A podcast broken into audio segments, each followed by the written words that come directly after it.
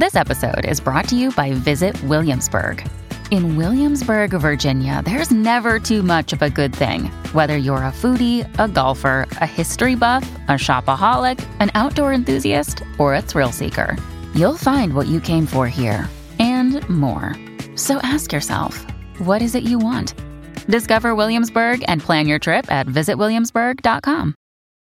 When you need mealtime inspiration, it's worth shopping Kroger, where you'll find over 30,000 mouthwatering choices that excite your inner foodie. And no matter what tasty choice you make, you'll enjoy our everyday low prices, plus extra ways to save, like digital coupons worth over $600 each week. You can also save up to $1 off per gallon at the pump with fuel points. More savings and more inspiring flavors make shopping Kroger worth it every time. Kroger, fresh for everyone. Fuel restrictions apply.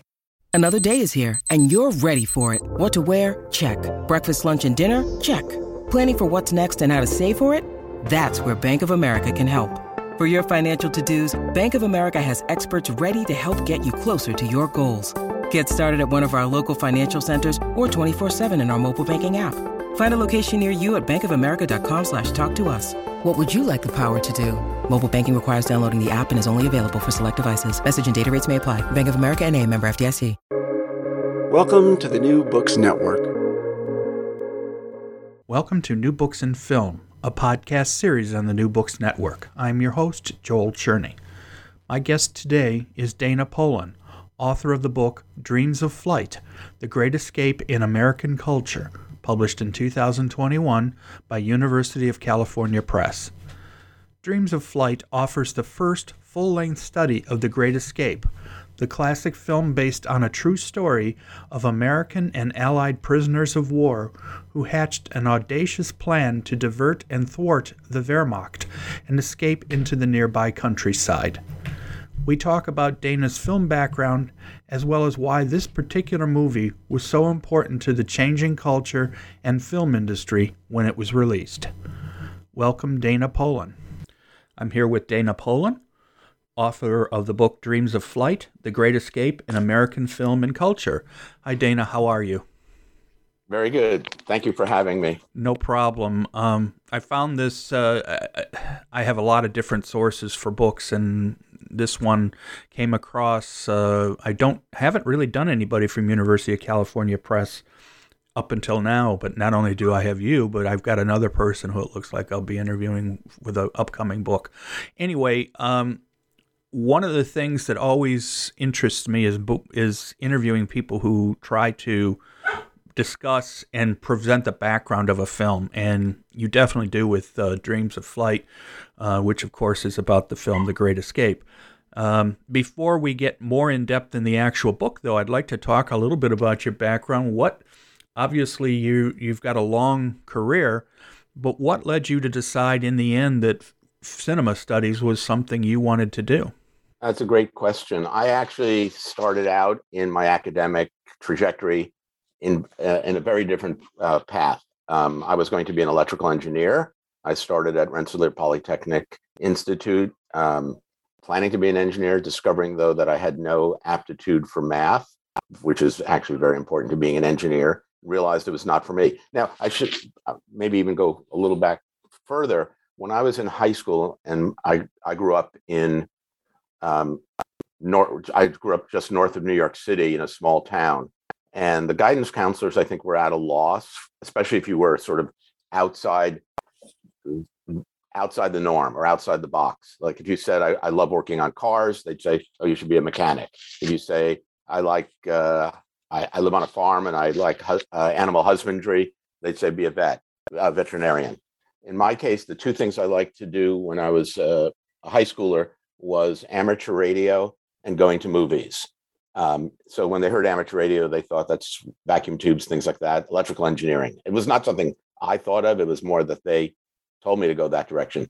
And it was in part because when I said I like movies, uh, short of being a movie critic, there was not, they didn't have a sense that there was any career. They didn't know about cinema study. Cinema study when I was in high school, late 60s, early 70s, was really in its um, modern film study was really in its nascent moment. Uh, I should back up and say one thing I did uh, in in the in recent years was a history of the rise of film study, and it has two moments. There's a moment between 1915 and 1935, which is very a hesitant moment of cinema study, and then there's this kind of um, return to thinking about film in the 60s and 70s, in part because of the new kinds of films that are being done, the new American cinema, European cinema. So everybody's interested in that, but that didn't really filter down to my high school.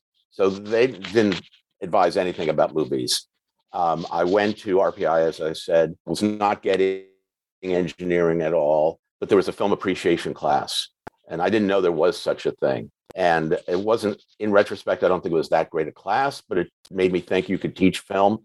Uh, the professor, I think, came from English, which was the origin of a lot of film teaching in the 60s and 70s, is people either out of communication or out of English departments and sort of treating film as a kind of narrative art.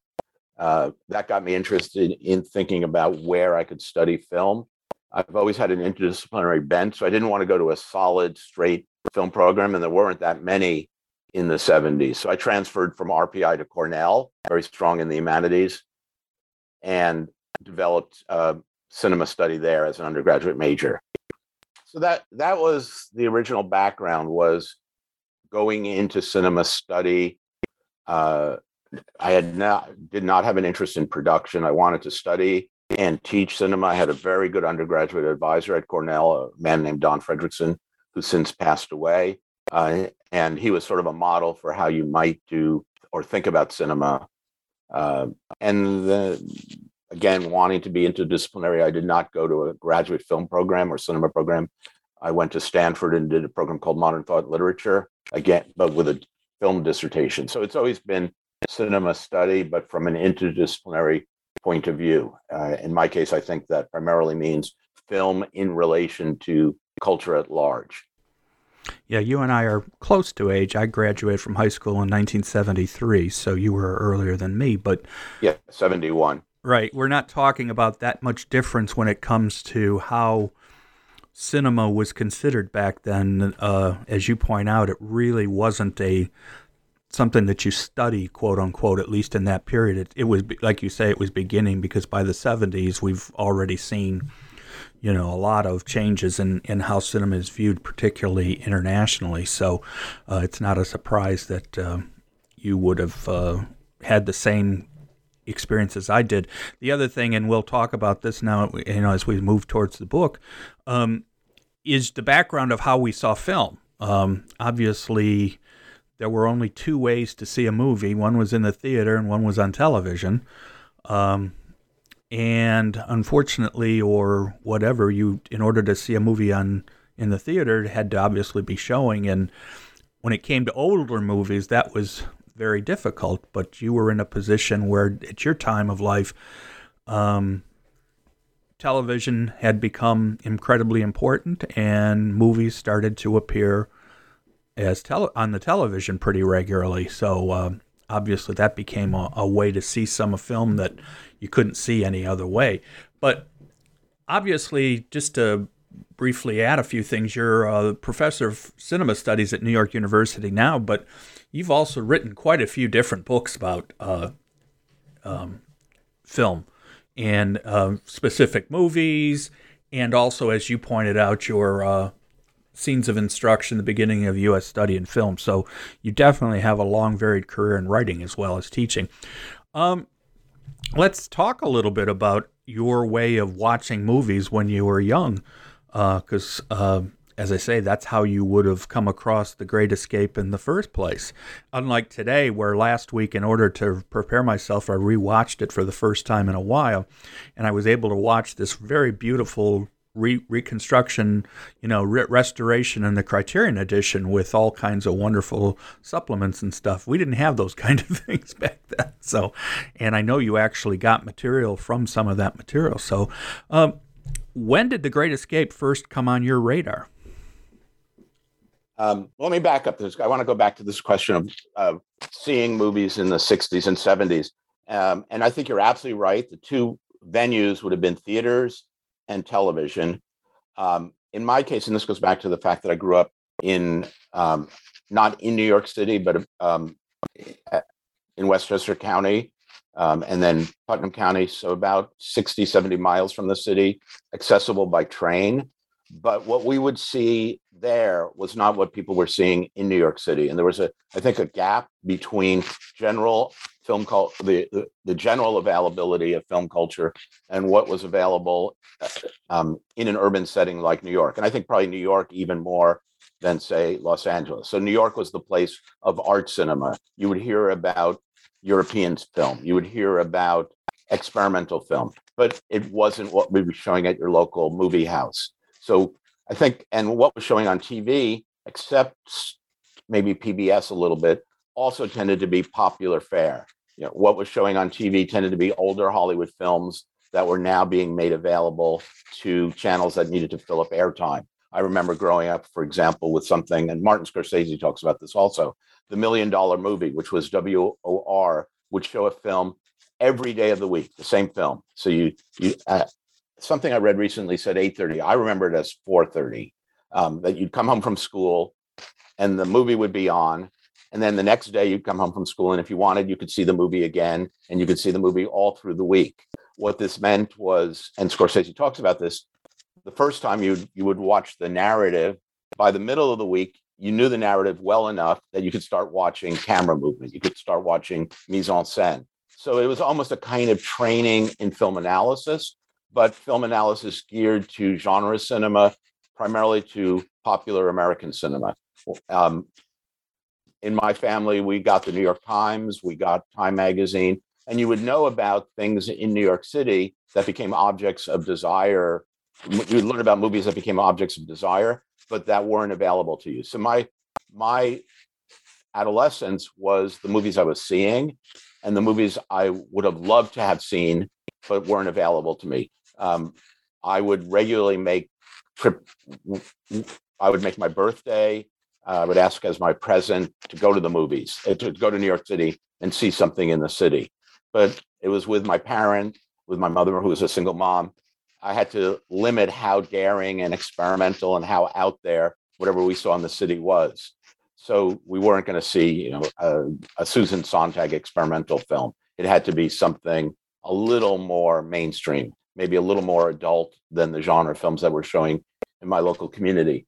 Um, and I think, yeah, I was talking about this with uh, Brian Hannan, who just who wrote a very nice book on the mag- making of the Magnificent Seven, um, who's writing, who's been writing about distribution patterns in the United States, what showed up in big cities, what showed up in neighborhood cinemas, and there were there's he's finding often a very big gap between distribution to places like New York and what was showing everywhere else. And the example we were talking about is when I grew up, you could easily see Lee Marvin in Cat Ballou. You could easily see Lee Marvin in Paint Your Wagon because those were genre popular films and they played locally uh, where I grew up. You could not see John Boorman's, um, um, my mind went blank on it. Uh, uh, the film, it's something in the Pacific. Um, I'll, I'll look it up as we're talking, but it was a sort of artsy film with only Marvin and Toshiro Mifune. It's very much this kind of existential confrontation of an American soldier and a Japanese soldier. Uh, it's very symbolic, very meditative. It has an anti war theme in it. That never would have been anywhere near my hometown. And I didn't get to see it until maybe five years ago. So, and I think our relation to films is always very complicated. So there's films that I've wanted to see for decades, but part of me is almost reluctant to see them because then it fills in this vague desire for something in the future. So I grew up with the films I knew and saw and the films I wanted to see. And those tended to be European art cinema or Asian art cinema. And by the time I went to college, that was the, I want to say that was more the prejudice of cinema study was not Hollywood hegemonic cinema, it was the alternatives. So for a long time, my, my dissertation was on avant-garde film. Uh, for a long time, and in the 70s, you also saw this in um, 70s film theory. There was a kind of anti-Hollywood bias. Uh, you know, there's the very influential essay by Laura Mulvey in mid in 1975, "Visual Pleasure in Narrative Cinema," in which he talks about the ideological power of the male gaze, and she's finding it in Hollywood film. this idea that women are in some way oppressed by the look of the male in films. That's not being applied to art cinema, experimental cinema. It's being applied to Hollywood. So Hollywood, whatever our own personal tastes, and actually Mulvey you, has told me she likes the film she critiques in that essay, but we had to make a distinction between the films we liked and the and what film theory and film study was telling us we should like. So Hollywood, I think, for a long time was the bad object, and it's only, I think, in recent years that Hollywood has become thought of as more contradictory, more complex, um, more ex- ideologically acceptable. And for me, The Great Escape is interesting because I don't think it's fully a standard Hollywood studio escapist, ideologically complicit film. And I try and show that in the book. Yeah, what you were saying relates to, of course, you know, I took a intro to film study course when I was in undergrad, and which you mentioned that you know before we started. Uh, you know that you've seen uh, you know you had a similar course and of course that's where i got a chance to see films that back then it would be virtually impossible so for example we we watched intolerance and we watched uh, a number of other films that it would have been impossible. And unfortunately, these days, I swear it's it's an embarrassment of riches. There are so many films on so many different streaming services that you may have never seen and always wanted to see, and it's reached the point now trying to find time for all of them is a little bit it's a little bit strange. Which of course is the exact opposite of of 50 years ago. So, um, Great Escape came out in 1963, right? Yes. Okay. I should. I just looked up the before I forget. I looked up the title of the film. Uh, it's Hell Hell in the Pacific. Okay. It's a 1968 film by John Boorman. Do you want me to re-say what I had said then for editing? No, I, I can figure out a way to, to, to get the the name in there so that it doesn't sound like you're you're you're just you know trying to find what you need. I understand fully, but you'll be fine. I'll I'll figure out a way to to, to make sure it okay. sounds cleared. So don't worry about it. Um, okay, so so going back to the Great Escape, um, my big neighborhood theater was the Paramount Theater in Peekskill, which still exists as a art center. And my my original theater is now a church. So, oh, interesting. So, and the Paramount, obviously, like many theaters, would use the lobby, would use um, marquees out front to advertise upcoming films. So I remember uh, the poster for The Great Escape uh, way before I remember seeing the film. Um, it, uh, it occurs to me I didn't see it there. I must have seen the poster there. Uh, it came out in '63. My parents would not have let me see an action war movie of three hours when I was 10. I'm born in 53. So I must have seen the poster there, ha- having gone to view something else, and it's lodged in my mind as a film I'd love to see. Uh, the, the poster's iconic, the great adventure, the great action, the great escape, um, the great entertainment, the, the great adventure, the great escape, all the men running away. Um, and I talk about that poster in the book. I w- desperately wanted to see that film. Um, I did not see it until either 64, 65 at my local drive-in.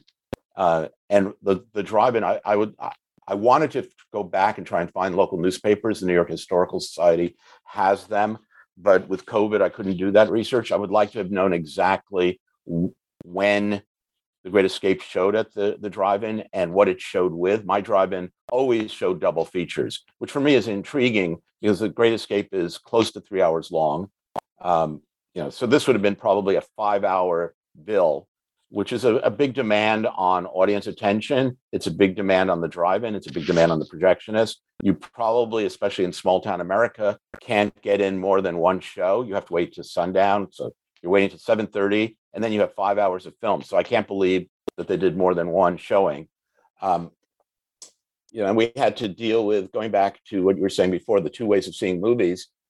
There's maybe we could divide the theatrical experience in the 50s and 60s into hardtop, the enclosed movie theater, and the drive-in. And a lot of people saw movies at drive-ins, which meant uh, not great sight lines, not great projection, uh, the tinny sound coming from the speaker that's on your window. This was not a period where uh, the soundtrack came through your radio; it came through a, a speaker on your window.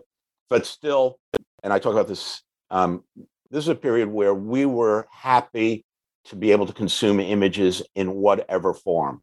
And people often talk about TV versus film. When I grew up, my my sense was any way we can see a film is wonderful.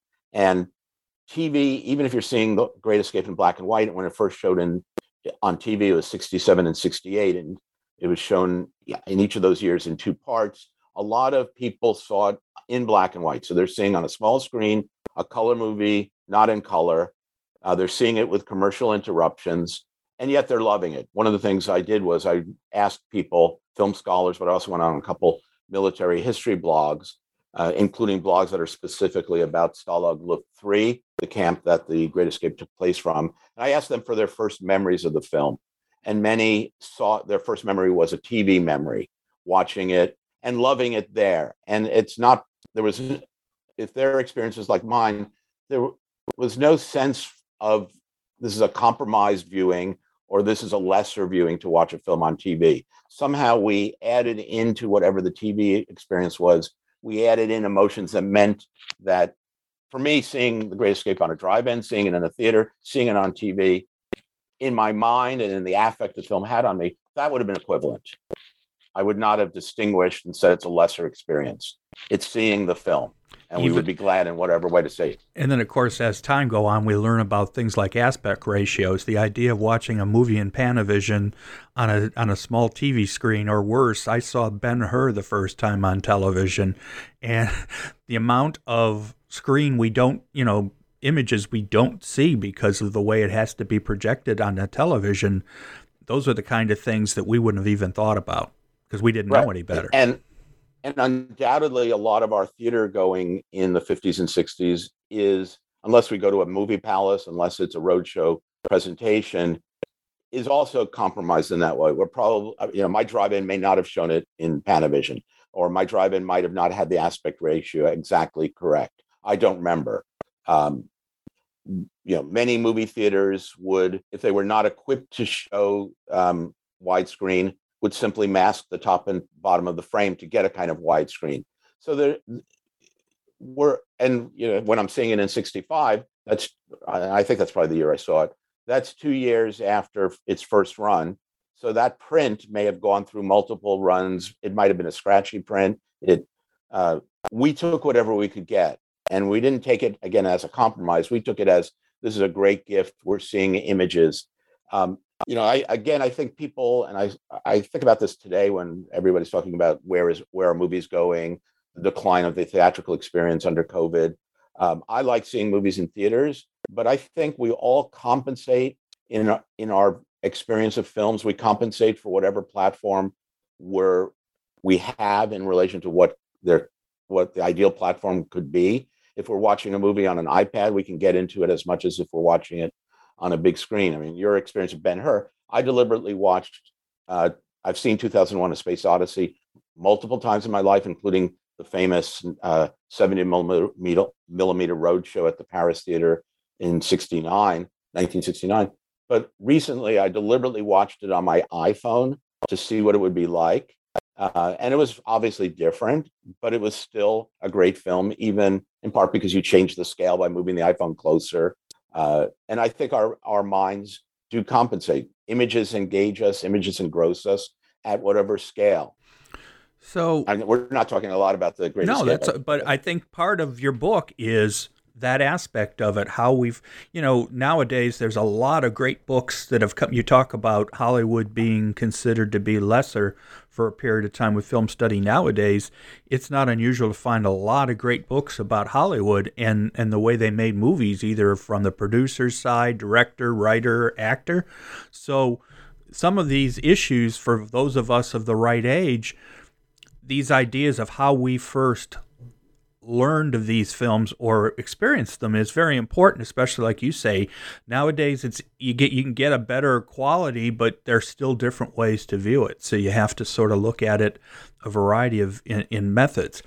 So as we get into the great escape the the, the film obviously um, and you talk about this right from the beginning and then of course in the first chapter which is the one that talks about the writing and some of the previous versions that were out, both in written form and actually, I was shocked. I didn't know there was a television version that's never been seen in, in audio versions or radio versions. But right at the beginning, uh, and of course, let's let's make sure we're clear. I mean, this was directed by Preston Sturges.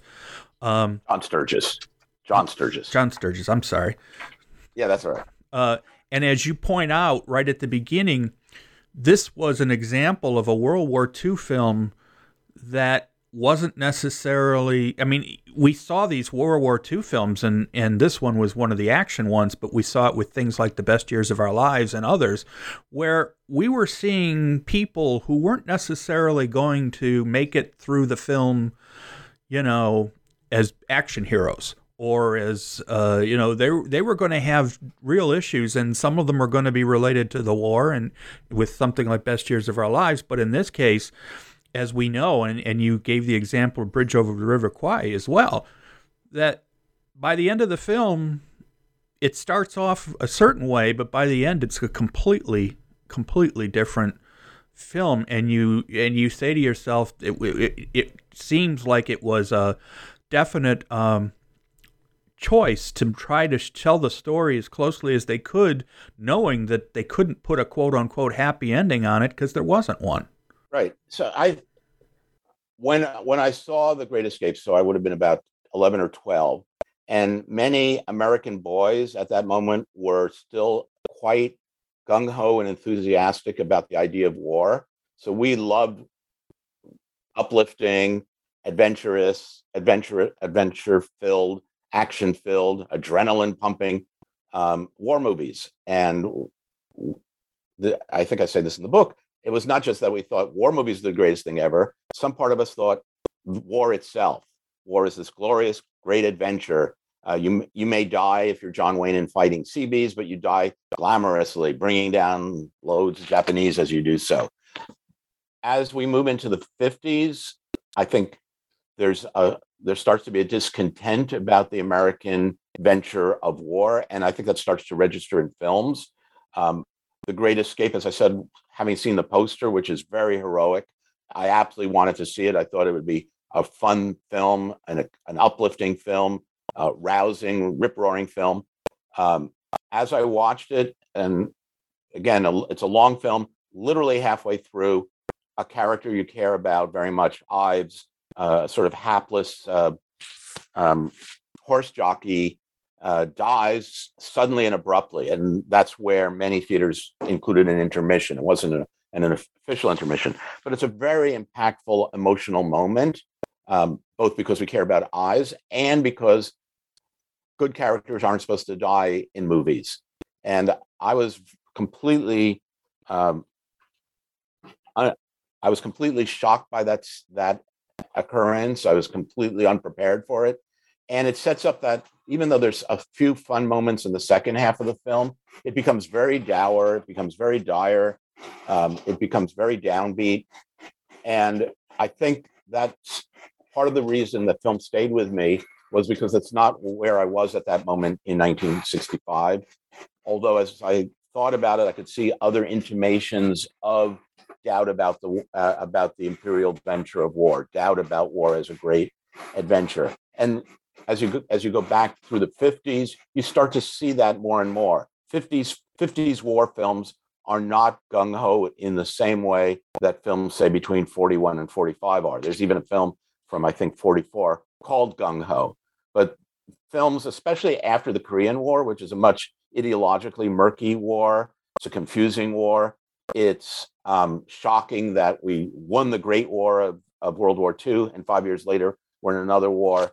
All of those things, I think, lead to a kind of growing discontent. It's maybe not articulated by a number of Americans, but there's there's this sense of why are we doing this? Why are we endlessly in wars, both hot and cold? So, and 63, when The Great Escape comes out, we're beginning to hear about a place called Vietnam. As I mentioned in the book, I think, I'm not absolutely sure, but I think uh, an episode of The Twilight Zone that comes out in 63 called In Praise of Pip, which is about a boy dying uh, in war, and the opening title says Vietnam.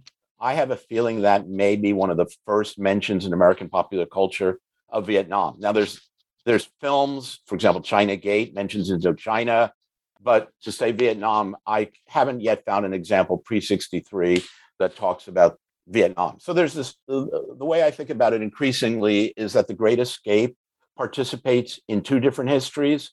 There's the retrospective look back at the Second World War, but from the position of 1963. And it's still presenting it as an us versus them war. There's the Allied figures, and then there's the Germans. So it still has some of that sense of clear cut divisions. On the other hand, The Great Escape is also participating in the history of the 60s. It's a film from 63. It's beginning to register some of the doubt, some of the suspicion, some of also beyond war, beyond the critique of war, it films are beginning to register a general critique of authority and power and establishment. Um, for example, something like um, Cool Hand Luke from 1967, not a war movie, but about imprisonment, entrapment, being treated as a pawn by a system of power. Um, the violence of a Cool Hand Luke, the violence of a Bonnie and Clyde, is in some way an allegory of the violence in Vietnam. It's not direct, but we're increasingly thinking about firepower, what what bullets can do to bodies, and that's running through the 1960s.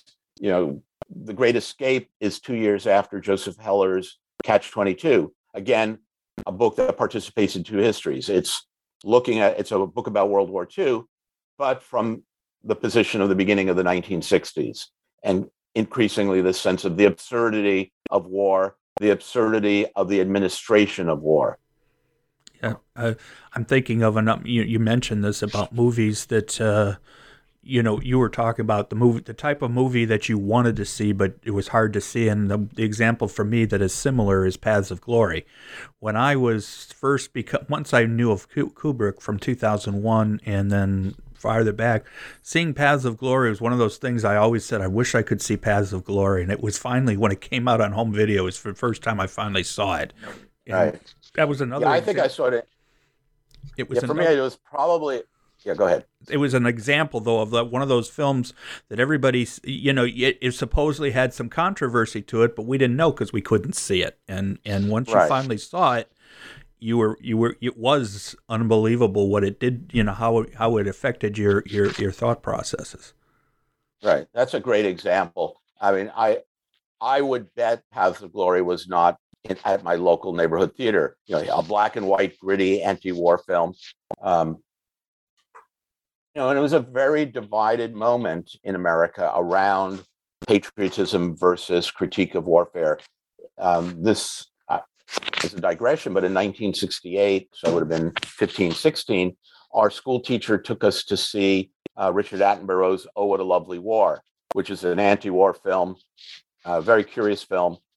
And she was roundly condemned by a lot of parents, and there were letters to the paper. How dare she take us to a film that's a critique of war when we're fighting this glorious battle to keep Vietnam safe from communists? So there was still this conservative side, but there's cracks in there's cracks in the ideology. And even though The Greatest Escape still has rousing moments in the second half, Steve McQueen going over the fence, it also is a film of doubt. The very ending, when um, the the surviving recaptured prisoners are brought back to the camp. Um, one of them um, asks his commander, "Do you think it was worth it?" And the commander's answer is not, "Yes, it was absolutely worth it." it his answer is, "It depends on your point of view," and that's a very relativizing answer. It's the kind of answer you would never have had, say, in or never, not never, but you would rarely have had in war films of the Second World War made in the Second World War. I just recently showed Casablanca in my film history class. Casablanca is all about converting uncertainty to absolute certainty. Cynical Rick has to convert, has to be made aware of the cause. The opening is the the ending is still open ended. You walk off into the fog. Um, you know, this looks like the beginning of a beautiful friendship, but whatever will happen next, hap, you know, Rick could be killed. Rick could become a hero. There's still an open ended ambiguity, but it's not a moral ambiguity. Rick has made his choice the Great Escape has that ambiguity about is it worth it? Is the venture of war uh, justifiable given all the deaths? And I, for me, the film is interesting as a film of transition, I see it on the cusp of an older commitment to gung ho, rousing storytelling with a clear cut morality, and beginning to admit that we no longer morally know what is right or wrong in war. It's Kaley Cuoco for Priceline. Ready to go to your happy place for a happy price? Well, why didn't you say so? Just download the Priceline app right now and save up to 60% on hotels. So, whether it's Cousin Kevin's Kazoo concert in Kansas City, go Kevin, or Becky's Bachelorette Bash in Bermuda, you never have to miss a trip ever again. So, download the Priceline app today. Your savings are waiting. Go to your happy place for a happy price. Go to your happy price, Priceline. Yeah, I think the music probably, you know, the the main the famous march, Great Escape March definitely brings that rousing part. But as the film continues on, you start to notice that they use that theme in different ways. Towards the end, when you get the two of the three people, as far as I can tell, who actually escape, they're they're getting to they're on their boat and they're about to get onto the ship that's going to take them away.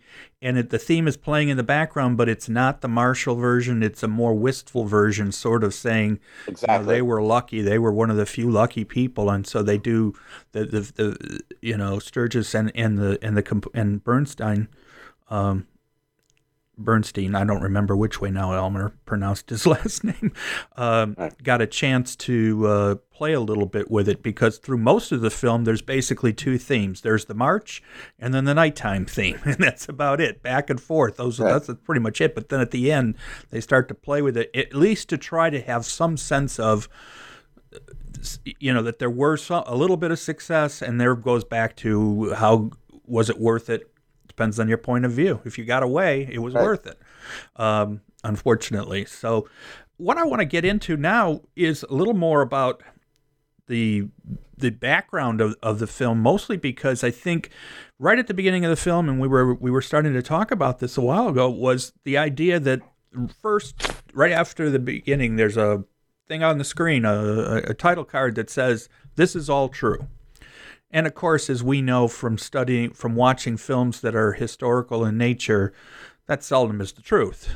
Uh, there may be, you know, it could be inspired by, it could be based on, or in some cases, they can say things like this happened. And we know, obviously, in this particular case, it didn't happen exactly as the film shows, but Let's talk a little bit about Paul Brickhill, who is the author of the original book. But as you pointed out in in chapter the one chapter where you give the background of the entire film and the making, um, he actually had written on the subject before. This was not his first writing on on the, th- that escape, and uh, it ended up being very well known in some circles for a variety of other sources, as I mentioned, such as, for ex- example, a, an hour-long TV version and a um, and and some other things. So, who was Paul Brickhill, and how was obviously he's incredibly important to this whole thing. But um, let's talk a little bit about Brickhill in his uh, book, The Great Escape. Yeah, um, I mean, I think there's a couple different questions. Of what you were saying. One is the sort of history of that goes from the the events themselves to various renditions of that original history in books, in TV, in radio, and then in the film of 1963, which, as you note, um, both has a certain degree of historical accuracy. It talks about the 50, there were 50 men executed.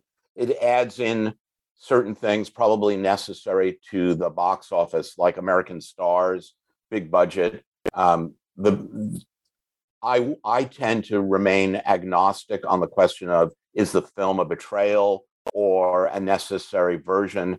It would not probably have been made if it didn't have Hollywood money. It probably would not have been made if it didn't have stars in it.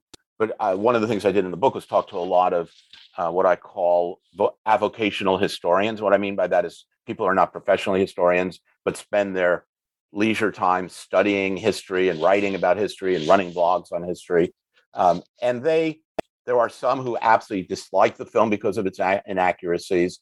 There are some who admit this is the only way a film could have been made if it had been a Hollywood by being a Hollywood film. And a number of, interestingly, a number of the people who became historians of the real events came to it um, from the movie. They saw the movie and wanted to learn more. Um, it was rarely the other around, other way around that they read Brickhill and then wanted to see a Hollywood adaptation of it. Um, so Paul, so there is this constant history of transformation of the real events into cultural representations, whether TV, whether radio, um, the 1963 film. And just to simplify, the biggest changes are that there were no Americans in the actual escape. There were two men who had been born American, but by this point had uh, Commonwealth citizenship.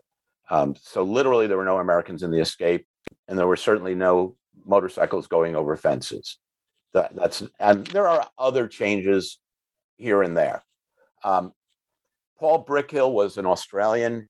He had worked as a journalist and was known for kind of a vivid character portrayal in his journalistic articles, good storytelling, um, taking um, taking events and turning them into narrative and rendering them in narrative form. Who did what when, kind of thing. And very, uh, he would take time to develop characters, to develop the story, which sometimes meant he was beaten to the punch in reporting in Australia in the 1930s because he wouldn't he would say I need to work more on getting this the suspense in here, getting um, uh, the drama in, uh, rather than writing right away and publishing as the event was still transpiring. Uh, he was a fighter pilot. He was shot down in I want to say I forget I want to somewhere between 41 and 43, uh, shot down over Tunisia and was sent to Stalag Luft 3, um, the camp for airmen. Each camp, each prison camp, there were different prison camps for different branches of the military. So there was for soldier, for army, for navy, um, and the, the the camp in the Great Escape was for airmen. Um, Brickhill as a journalist, had learned how to take notes very quickly, a kind of stenography way of taking notes. And his job at one of his jobs at the camp was to transcribe BBC transmissions. They had secret radios in the camp, and then go around the camp and tell the news of the day in different barracks. So he got to see the whole camp. His experience with having seen the whole camp got him assigned in the escape plans. And I should mention, no one, no one in 44, 43 to 44 ever used the term the Great Escape. That's a retrospective naming of the events. No one actually used the term escape in the moment. They didn't want to be overheard talking about escapes. Um, Brickhill, his contribution to the escape uh, procedure was to be a stooge. The stooges were all around the camp, uh, assigned to stand here or there and keep an eye on German guards, the ferrets who would be ferreting out uh, various escape plans his particular job was to stand near the, the, the building in which the counterfeiters were making documents, because that had to have open windows so that they had light enough to, to forge documents. And his job was to say, Sherman's coming, ferret approaching. He was supposed to participate in the escape, got claustrophobia, and couldn't go on the escape. Now, up until the moment of the escape, not merely was he going around the camp hearing stories, there was another journalist, a South African named Conrad Norton. They both were part of this BBC transcribing effort. They became colleagues in that venture and decided to collect stories.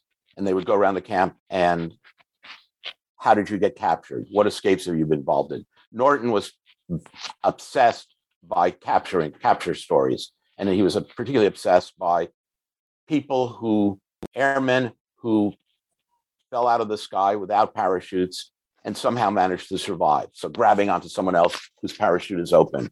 A weird story of someone hitting the top of a mountain and sliding down through the snow. Uh, and so the two of them wrote a book together called Escape to Danger. The first half is primarily Norton and it's primarily capture stories. The second half, and it's when I say half, I'm not being precise, it's maybe two thirds, one third. The second half is a long section in which Brickhill recounted the build up to and the outcome of the Great Escape. So that book came out. They agreed that each would hold ownership of the parts they had written.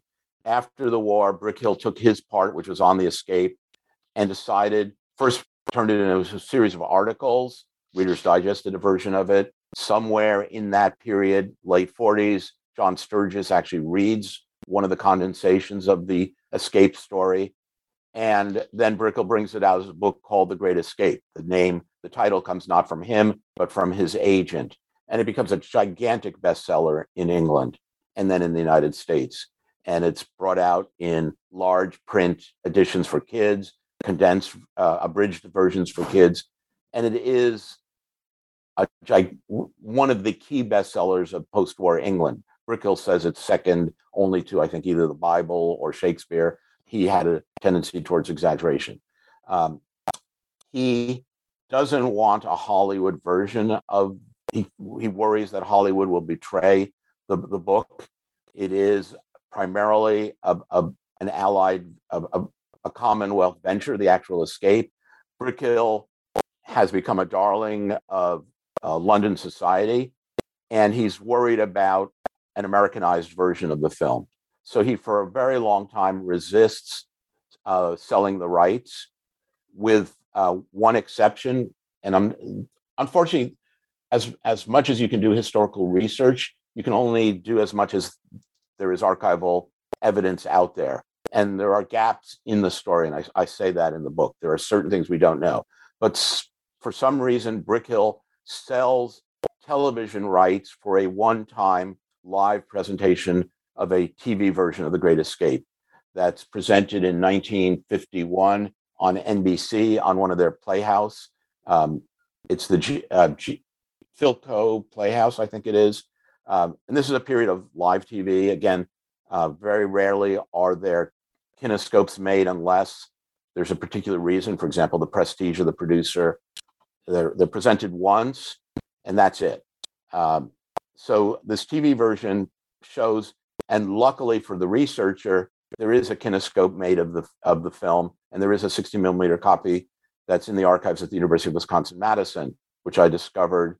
For me, that's that was the big research find of the book. I was delighted to discover not merely that there had been a teleplay, but it still existed. I discovered it a week before I was actually going to Madison to be a visiting professor for a week. I immediately wrote them saying, I'm coming. Is there a way I can see this? And they were able to digitize it.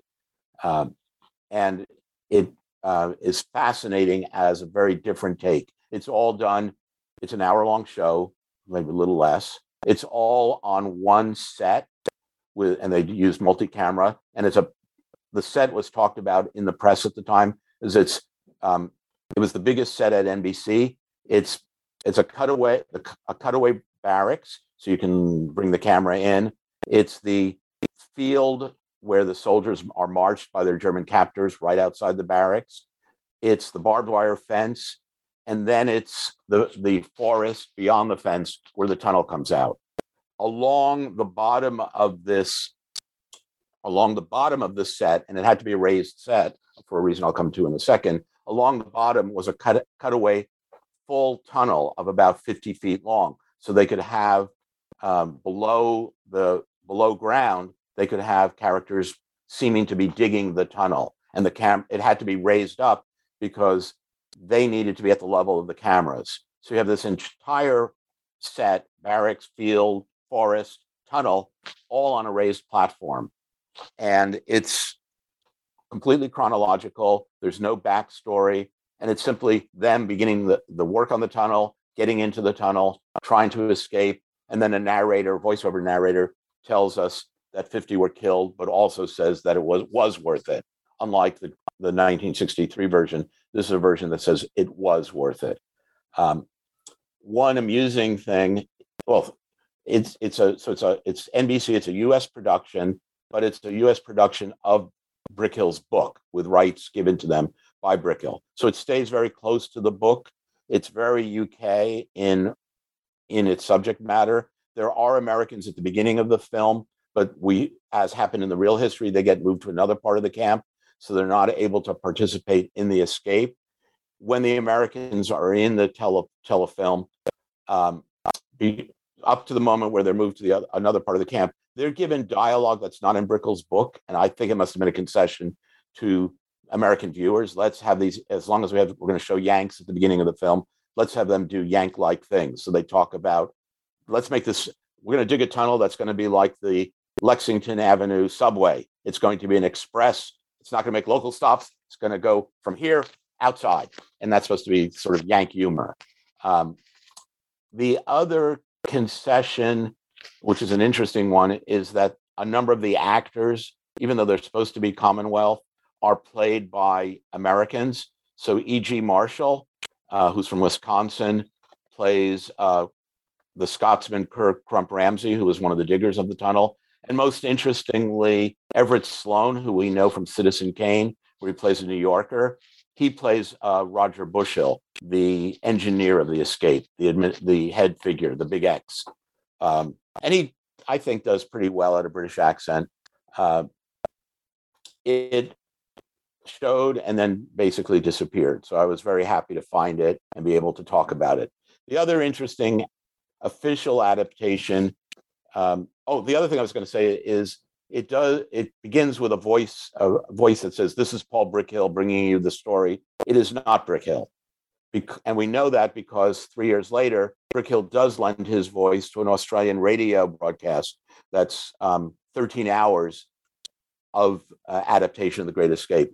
And it's an interesting adaptation in a number of ways. The audiobook of the Brickhill novel is about six hours. So the radio show is twice as long. It's because it's a radio show, it can't have visuals. It will have people comment on things that are happening visually. So, for example, when um, when and I'm going to forget the name, um, the character who in the film is Eric Ashley Pitt, played by David McCallum, when he demonstrates the trouser bags, it's all done by he he drops his he drops his regular trousers to reveal the bags, and all the men go, "Ooh ah! Look at his legs!" Um, so you hear them orally commenting on something visual. Uh, it is also set generally in forward-moving real time, but takes a lot more time, obviously, to unfold than the TV show, uh, and it's much more about the tortured soul of Roger Bushell than either the TV show or Brickhill's novel actually was. Uh, but so it's it's with Brickell as a voiceover narrator, but doesn't completely follow the book and adds in this kind of mental agony of Bushell as he pushes his men to re- realize the tunnel, and they push back a bit at him being so dictatorial.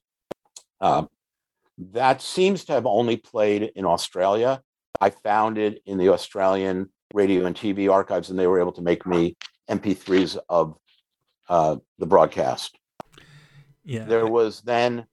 I'm sorry. Go ahead. No, I mean this this this method of finding earlier versions of what become films. I just recently uh, interviewed Phil Rosenzweig about his book about Reginald Rose and uh, Twelve Angry Men, and it went through very similar as far as starting first as a television version and then a play, and before it finally made it into a movie. And actually, the play was around the same time, but it's the same concept that there were some interesting things being done on television that luckily we get to see some of them now, but there's so many that were lost to history. Yeah, and I'll tell because it's a it's an amusing story how I came across the teleplay, and it for me has become a lesson in how to do as a as a scholar how to do historical research, and it's something I tell my students. I often tell them don't get lazy, uh, follow and follow every lead through. And this was a case where I almost didn't follow my advice. I knew I wanted to talk about Brickhill in the book. I didn't want to talk about him at length. The, my book is not centrally about the. I didn't want centrally to do the nonfiction book and the film and make it judging one against the other. As I say, I remain agnostic on that. And I really wanted to engage with the film itself. In the third chapter, I do this close reading of the film that's not about um, the, the, the book in any way. It's what the film is as its own independent cultural object. And I, I didn't want, as I say in the first chapter, adaptation study can often be this kind of bleak affair where you simply say, here's the source, here's the result, let's measure the differences between them. And in, uh, for example, in 1957, George Bluestone did a book called Novels into Film, and it's all about no novel, no film adaptation is as good as the novel. So scoring points against the film for being a failed adaptation. I didn't want to get into that. Brickhill, therefore, was not, I didn't want to get too much into Brickhill. When I started my research on him, I discovered there were two biographies. And because I didn't want to give priority to Brickhill, I decided to read the shorter of the two. And I read it, fine, great. And then, just as I was getting ready to go to my trip to Madison, not knowing that they had the, the teleplay, I said, Well, my rule is don't get lazy. Why don't I get the other biography just in case? And it came about a week before I was leaving on my trip. I looked in the index under The Great Escape just to see what pages dealt with that. And I see Great Escape 1951 teleplay. I go, oh my God, what is this? I look it up. I see mention in the book of it. Um, and the book mentions it as not existing anymore. Uh, it was the, and it's, I don't, it's the author of that biography, Stephen Dando Collins, who's a great biographer, is in Australia. There's no way he could have known about the surviving uh, teleplay. Um, but it's I do a little more research on IMDb. I find it listed as being produced by Fred Coe. So I type in um, The Great Escape and Fred Coe on Google, and immediately it comes up as being at Madison. But not no, not knowing there had been a teleplay, I would never have even set out to research. I would, uh, and I mentioned in the book, if you type in The Great Escape, you get a gazillion hits, some of which are about the film, some of which are about commercials, some of which are about I needed a great escape because of COVID. It's it's a daunting term to research. The minute you know to type in teleplay or Fred Coe, it completely narrows down to that one teleplay that exists at Madison. But I would never have found that. I would never have thought the Great Escape radio. Right. And it, it, because you're saying, as you say, that in a lot of situations, if this is the only way that you find out. I mean, it is a great example of research, which is also something I care about a lot when I talk to authors, is to getting a, a sense of how they did their research because one of the things we find out as researchers is that you sometimes have to go unusual ways to find what you're looking for. Especially in these days of archives all over the all over the world, we don't always know what's not all archives are well indexed enough that we can say, okay, well there's something here. Like what led to that copy being at uh, in Wisconsin of all places. Those kinds of things right you don't even think about okay well it, it's one thing if you know the papers of such and such person are at such and such university but in a lot of cases universities has large amounts of material. We don't know where what's even in some of those archives. So it is a right. needle in the haystack that you didn't even know there was a needle. Right. Although now i probably if i was working on something from the 40s and 50s i might type its title and television or its title and radio thinking that there might have been a um, a non-film version. You know, I'm I'm uh, right now doing some work on Orson Welles because I'm going to be I'm going to be teaching a mini course on Citizen Kane in January, and I've been l- listening to a lot of his radio adaptations from the 30s, not merely War of the Worlds, but Tale of Two Cities, uh, 39 Steps, etc. And there, if you're researching Welles, you learn that you should type in not merely the the name of any film, but radio and TV. So, for example, uh, Magnificent Ambersons was a radio show before it became his 1942 film. And you would need to know that. You could find that out. Um, the other thing, going back to the question of adaptation, is that in the 50s, you have these two official adaptations, but you also have what I call unofficial adaptations, which is through the 50s, there is a flourishing of prisoner of war escape literature and prisoner of war escape films. Um, some are nonfiction books that come around come out around the same time as The Great Escape. Some are become as uh, as close in fame to The Great Escape. For example, The Wooden Horse, The Colditz Story. These are also bestsellers that kids are reading that everybody sees as a great source of rousing adventures about escape. Some of them pick up scenes from The Great Escape some create enduring motifs that any other film, any other book can pick up. So, for example, after or right around the moment of Brickhill's book, uh, there's the play version of Stalag 17. When it becomes a film in 53, I want to say, it includes a scene not in the play where they've built a tunnel under a stove. And as I say in the book, I can only imagine that they're taking that from The Great Escape. It becomes a free floating motif that people can borrow. There's at least one POW film the from 62 while The Great Escape is about to go into production um, called The Password is Courage that directly steals, and I have to use the word steals, steals a scene from The Great Escape. Um, it's the password is Courage. The film is a UK US co production starring Dirk Bogarde. It is based on a nonfiction book, but includes a scene of a tunnel coming up short that's not in the original book of The Password is Courage, but obviously is in Brickhill's story of the Great Escape. Uh, and it's handled the same way. One of the figures realizes they've come up short and climbs out of the tunnel to create a s- signal system so that the escapees know when it's safe to come out of the tunnel and run toward the woods. That's again not in the book of The Password is Courage. It's in the book of The Great Escape. And I I'm pretty sure they just took it. yeah, it, it, I know this is hard to believe, but we've been talking for 58 minutes, and I feel like we're only scratching surface. That's what's so great about this particular book is that there is so much material there. Obviously, um, how did the film do when it was first released? Was it popular? Did it was it a hit? Uh, how did it actually get uh, critiqued? How were reviews for? It it did very well at the box office. It was one of the top films of 1963. It was also successful in places like Japan. Interestingly, Japan has a big uh, fan base for The Great Escape.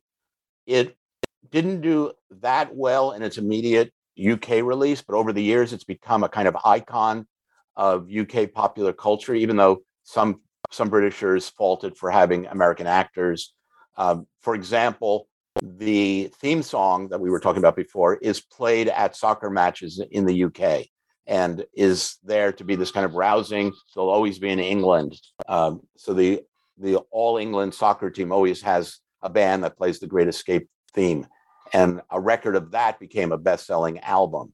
Um, its critical success was divided. There were people, who, most critics who liked it, liked it not in the way I'm talking about in the book as a moral investigation or, or uh, an investigation into the moral ambiguities of war. It was talked about more as a sensational adventure. Those who liked it thought it succeeded in that way, a kind of nail biting film of suspense. Those who didn't like it didn't like it because they didn't think it worked as a film of suspense. The most famous is the New York Times critic Bosley Crowther, who tended not to like John Sturges films in general. And he really hated The Great Escape. He thought it was improbable, it was silly, the very things that we've now made iconic, like um, Steve McQueen in the cooler bouncing his baseball, he said was one of the most moronic jokes of the year in film.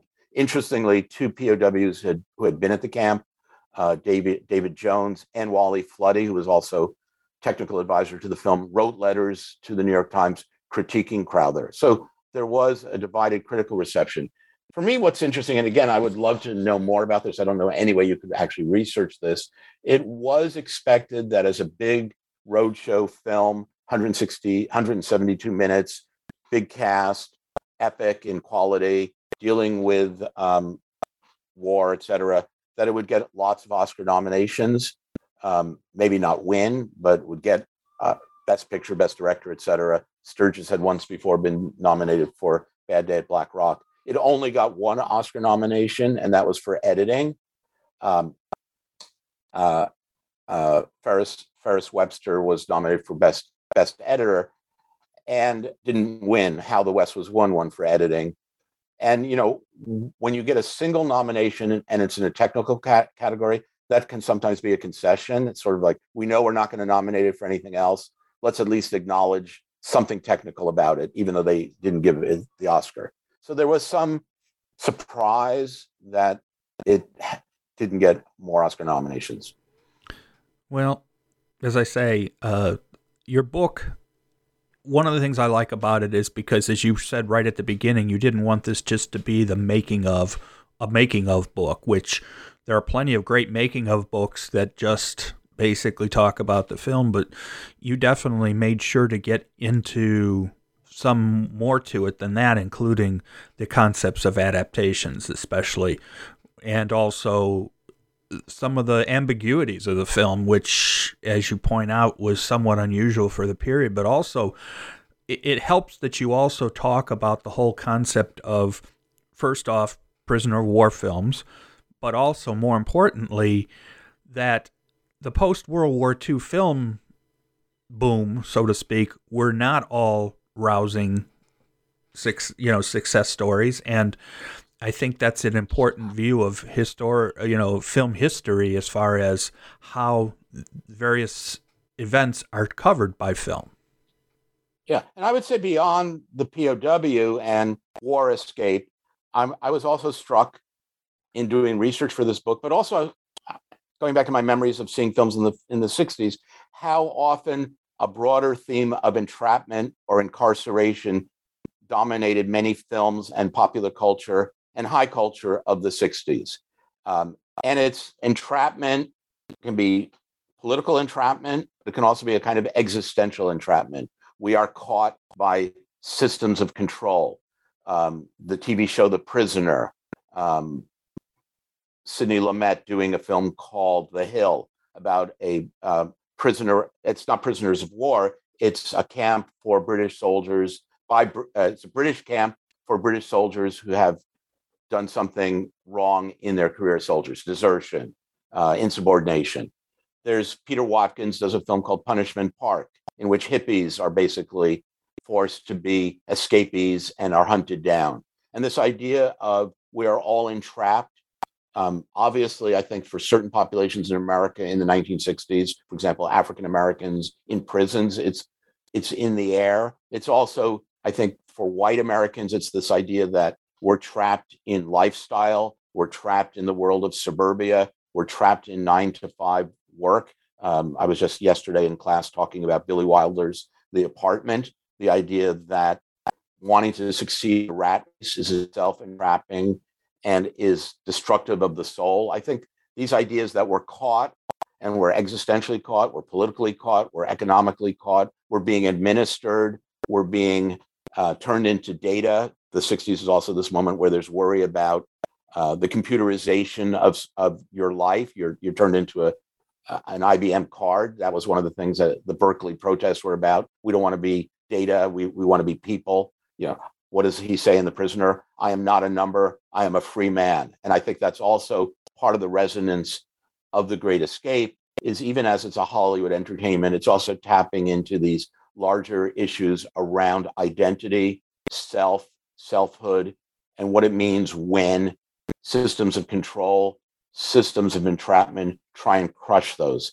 I even found uh, a kind of prisoner, existential prisoner moment in the love bug. There's a moment in the love bug, and I talk about this in the book, where she's trapped by Herbie, the, the, the Volkswagen, because Herbie knows that she should be with Dean Jones and has locked all the doors. She's inside and she starts beating on the, the windows. This hippie van comes by and she says, I'm trapped. And the hippie goes, Well, man, we're all trapped in the infinite cosmos of existence. So um, it's humorous there. And you do get humorous versions of or comic versions of incarceration. Uh, the most famous, obviously, or most infamous is Hogan's Heroes, which is clearly inspired by The Great Escape and makes reference to The Great Escape or indirect reference. And Stalag uh, 17, and too. I mean, yes, there's quite right. a bit. In yeah. fact, it, they both have a certain similarities as both Stalag 17 and Great Escape, and then of course Hogan's Heroes of certain aspects. But yes, you're right. Yeah, um, Great yeah, Escape the buffoonish guard. Right. Um, you know, and with obvious differences. The, the, in Hogan's Heroes, the goal is not to escape. You need to stay in the camp. Um, the the what's what the Great Escape keeps talking about is the sworn duty of prisoners to escape, which actually is, was not a sworn duty, as I talk about. Um, you know, in the Great Escape, you want to get out. In Hogan's Heroes, you get out to go on a mission and then come back. So then the next episode can start again. And obviously, there's a difference between serial TV where each episode they're set a mission, often by London, which radios to Hogan, or some German comes into the camp who's a an engineer, a scientist, and they immediately realize they have to do something within the next 25 minutes to stop a nefarious plot. Every episode has closure so that the next episode can start up again. There is no absolute closure in the Great Escape except the closure of the men being returned to the camp and maybe starting again. And in the last image, it's Hilts bouncing the ball against the wall of his cell as if to say it will continue. The cycles of entrapment and escape, defeat, resilience will go on endlessly. Um, you know, we know watching Hogan's Heroes that every episode will end with resolution. I think part of the power of the Great Escape especially when Ives is killed halfway through, is we say all bets are off. This film could go in any direction. One of the things I also talk about um, in the book is the, I think, very strong influence from the 1960s of another film, which is Alfred Hitchcock's Psycho.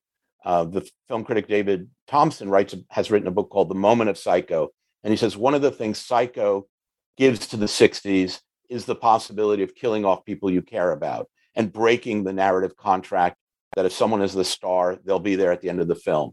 So um, Mary, Marion Crane is killed off maybe 25 minutes into that film. Through the 60s, that can happen again and again and again. Ives can die. Uh, um, uh, Bartlett, the Richard Attenborough character, can die. David McCallum, the Ashley Pitt character, can die. Bonnie and Clyde can die. Luke in Cool Hand Luke can die. Death is possible, um, in part because death is possible in the real world of the 1960s, whether it be the unexpected death of presidents and political figures. You know, the Great Escape is the same year as the Kennedy assassination. Yeah, we're we're in this buoyant, uh, youthful vitality of the Kennedy administration, and suddenly that narrative is cut off. And it's again a shock, a trauma, um, different obviously from the shock and trauma within a fiction film, but I think they're all of a piece. Well, the good thing is, is that this book, for anybody that's interested in either the, any of the concepts or even the Great Escape film, um, this book is a great way to learn more about it and get background, but also review a lot of these themes. The other good thing is, as I mentioned at the beginning, the Criterion Edition version of The Great Escape is one of their one of the best Criterion editions. Not that there aren't a, hundreds of great ones, but that one, I mean, it's got two commentaries. It's got a lot of supplements. It's really the kind of way that you can uh, view a film like this. And Paul Brickhill's book is still in print.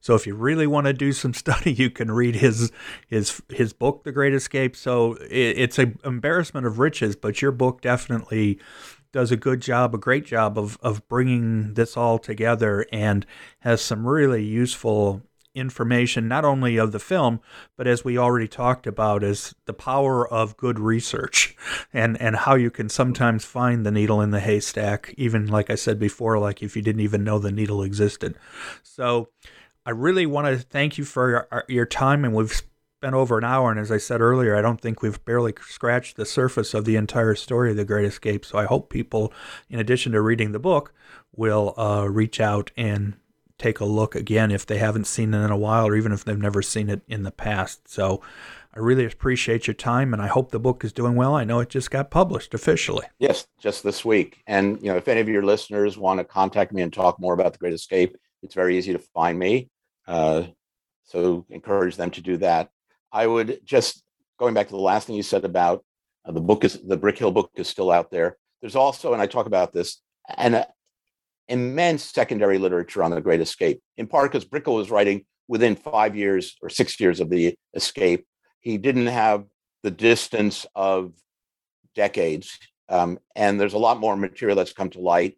And the very fact that he wrote at the time has allowed or encouraged other historians to add to the pile. And there's this, I, mean, I, I was amazed how many books there are that are The Great Escape, the true story, The Great Escape, what really happened, The Great Escape, such and such. And it's adding to Brickhill or saying he didn't deal enough with Canadians. So there's a book about Canadians in The Great Escape.